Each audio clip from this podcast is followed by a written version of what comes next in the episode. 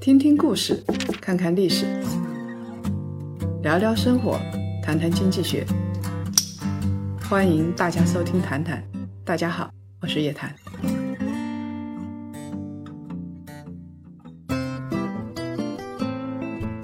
各位檀香，大家好，我们呢又到了新的谈谈的时间了。前两个礼拜啊，因为国庆啊什么的，大家都在说，哎，谈谈怎么没有了？是不是谈谈就不做了？大家放心啊，我们谈谈不仅要做下去，而且一定会做好的。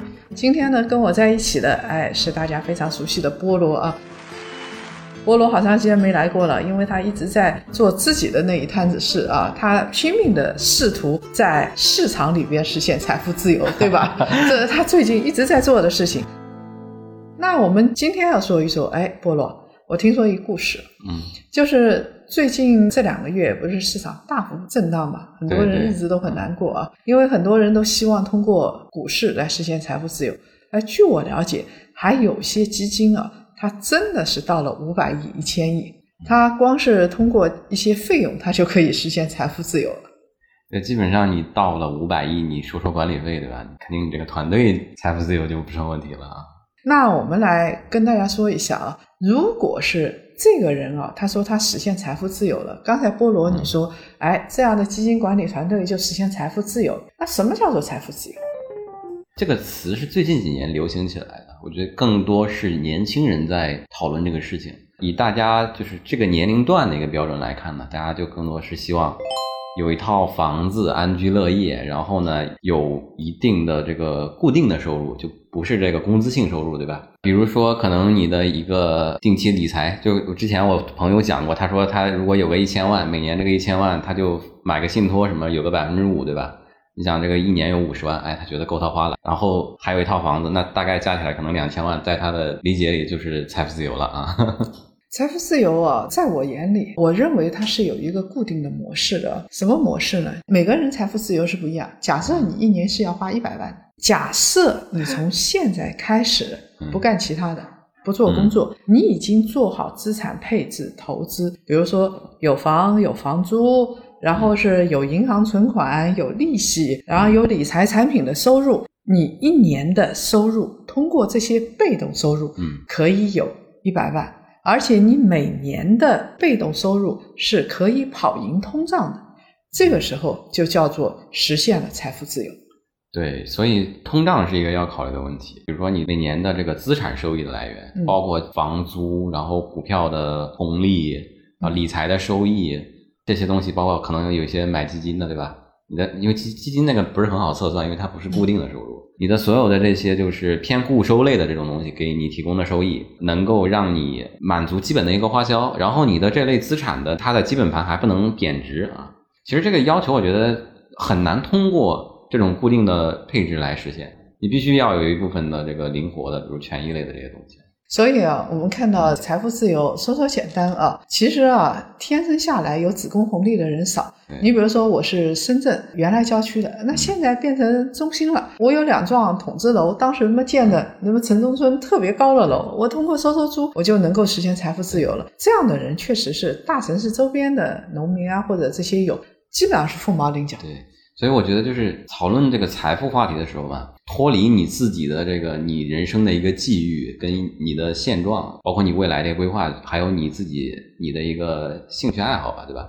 你的一个取舍，脱离这个东西去谈论的话，就不太有意义。因为每个人的他的这个条件，其实大家差别是很大的。你比如一个人，他是通过这个创业实现了这个财务自由，对吧？可能他有个身家几千万了，你让他把这个钱就拿去搞一些固定的理财，一下子让他啥也不干，我估计他也闲不下来吧，应该是吧？这个东西也受不了，每个人是不一样。我记得当初雷军退出金山的时候，那也是一大笔钱，那他根本接受不了啊。然后后来折腾，那小米折腾够呛。哎，对，就你看，对于他对自己的一个定位来说，他觉得在那个年代有个上亿也不是啥，对吧？因为他觉得自己是失败的，我公司没有做到我自己预期的那个高度啊。嗯，刚才你说到了一点啊，就是财富自由的概念是这么一个概念，但是每个人实现财富自由的路是不一样的。哎，对，这个路径真的是肯定是千差万别的。怎么样实现财富自由？你比如说啊，我假设有一个人，他确实已经有三个亿了，那任何一个城市，他确实也可以实现财富自由了啊。以我们的每个月他的消费的标准来看，然后实现财富自由。但他呢，一点五亿拿过去做了权益类的投资，最近波动还挺大。如果他这个另外一点五亿，他拿出了一个亿做了房地产，那剩下的就很少了。你说怎么办？我觉得这个就是它跟投资股票是一样的。其实有一个原则，就无论你做什么样的投资跟资产配置，你一定要对它预期可能发生的波动，你要有一个心理的预期，然后你要考虑一下你自己能不能承受住这个波动。如果你做了一个，你像易老师刚才说的。它有一点五亿的这个东西在权益类的这个资产里，那你要考虑它的波动，可能就是很可能有时候一天要上千万，对吧？你比如你买了一个你的股票配置比较多，然后这些东西遇到了极端的行情，像就去年疫情时候的那种大跌，对吧？你可能两天你损失了两三千万，那你就你要考虑你自己能不能承受这个波动啊？如果你承受不了。那你是做不了这个事情的，因为你就容易追涨杀跌，对吧？所以就是我觉得这个是第一要务吧。配置有很多方式跟比例的一个选择，但一定要是你自己心里能够承受的。所以啊，跟大家说，现在要实现财富自由的话啊，基本上有三条路，有，但是极少看到有人真正是通过权益类市场。或者做期货啊，做股票啊，博出来的，博出来的，实现财富自由的这样的人有极少数啊。这个我比较有发言权，因为我是这个学金融的嘛，我周围的这个同学基本上挺高的比例是有这种想法。嗯，但是据我了解，真正能就纯靠这个东西博出来的，有那么两三个。有两三个，你同学是多少？我同学。大概有三十个左右吧，研究生时候比较熟，十分之一已经算相当高了。对，可能十分之一吧。而且这个已经是我们，因为我们是专业的，就是我们是学金融的嘛。嗯。那如果你是非专业，那很可能你的概率要更低啊。啊，这是一个大家想啊，我们在说通往财富自由的几条路径啊。第一，你是博博的话啊，我认为我们刚才所说的，以波罗所说他的同学的案例十分之一，但我认为。如果你排除掉这些专业的人士，因为我们看到专业人士比较多，你要排除掉这些一天到晚做投资的专业人士，恐怕就不是十分之一的问题了。其实你一百分之一都很好你看股市里嘛，二八定律，赚钱的才百分之二十，对吧？对。你你想那赚赚钱赚的多的，那估计也就百分之一吧，对吧？这个是一个。那大部分人如果说不能通过股市啊，不能通过什么继承遗产啊，你又不是李嘉诚的孙女儿，对吧？不能通过这些东西的话，那他应该怎么办？我觉得两条路，在说这两条路之前，我觉得就有一个整体的一个原则。就科比有一句话说的特别好，那个英文我忘了，然后翻译成中文大概的意思就是，在你喜欢并且擅长的事情上倾注你所有的努力，然后钱自然而然就来了。就他说的就是篮球嘛，对吧？嗯，他就反正他这一辈子也没有琢磨过别的事儿，我就我就是打球打球打球。所以就是这个翻译成中文就是三百六十行，行行出状元。你在每一行。只要你足够的钻，就是你最后成功的概率是极大的。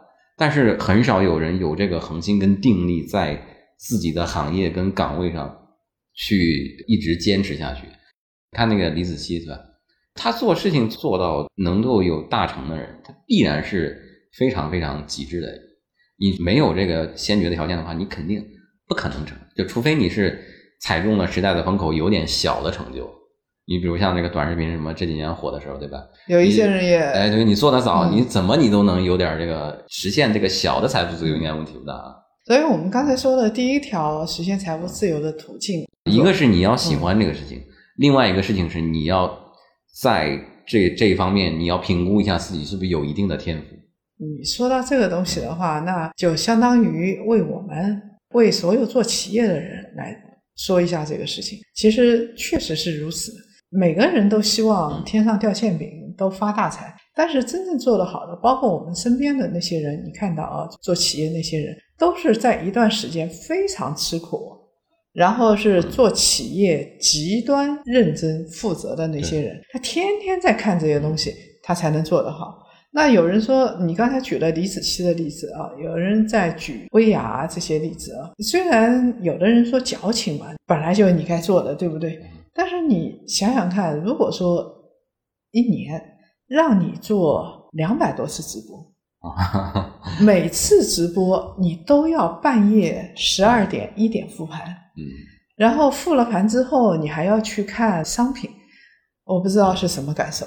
其其实这个我觉得真的是非非常非常难的一个事情，因为我我这么多年来我也尝试过很多不同的事情，就是每一件事情我都发现真的你要做好是需要极端的一个努力跟付出，而且我挑的那些还都是我认为我稍微有一点天赋的一个方向，基本上就是我可能稍微一接触哎就觉得还行吧，然后周围的一些比较专业的人也都评价哎你其实还可以，但其实即使这样也是你想突破。它都会有一些怎么说到一定阶段都会有一个瓶颈，那到了这个瓶颈的时候呢，就会有一些人就就败下阵来了，他就放弃了啊。可能就你一个瓶颈淘汰个百分之九十的人，对吧？最后到金字塔尖的就只剩那个千分之一、万分之一。如果说啊，你的工资是在节节上升，你处于一个比较好的行业，然后又很认真的做，这个团队氛围是很好的，那么这个时候实现财富自由的概率还是比较大的。跟这个好的企业一起成长，就说白了，他们有很多，你像那个段永平什么，他们也经常会回答这类问题。我觉得说法基本都是一致的，就是你在股票市场靠这个投资取胜，跟你在职场靠这个，比如说什么股权激励这些东西，它最终其实都是依靠这个伟大企业的一个成长。你本质上做的是一回事，其实都是做了这个股权投资，做了股权投资，做的价值投资，就这个就牵涉到你找工作的时候的一个方向了。所以大家啊，要通过我们的职业来实现财富自由的话，你必须有理想、有追求。其实就是大家有这个方向，愿意付出自己的时间，不把这个时间浪费。我觉得，以我看到的，基本上没有太惨的。这基本上你实现你的基本的这个财务的一个自由，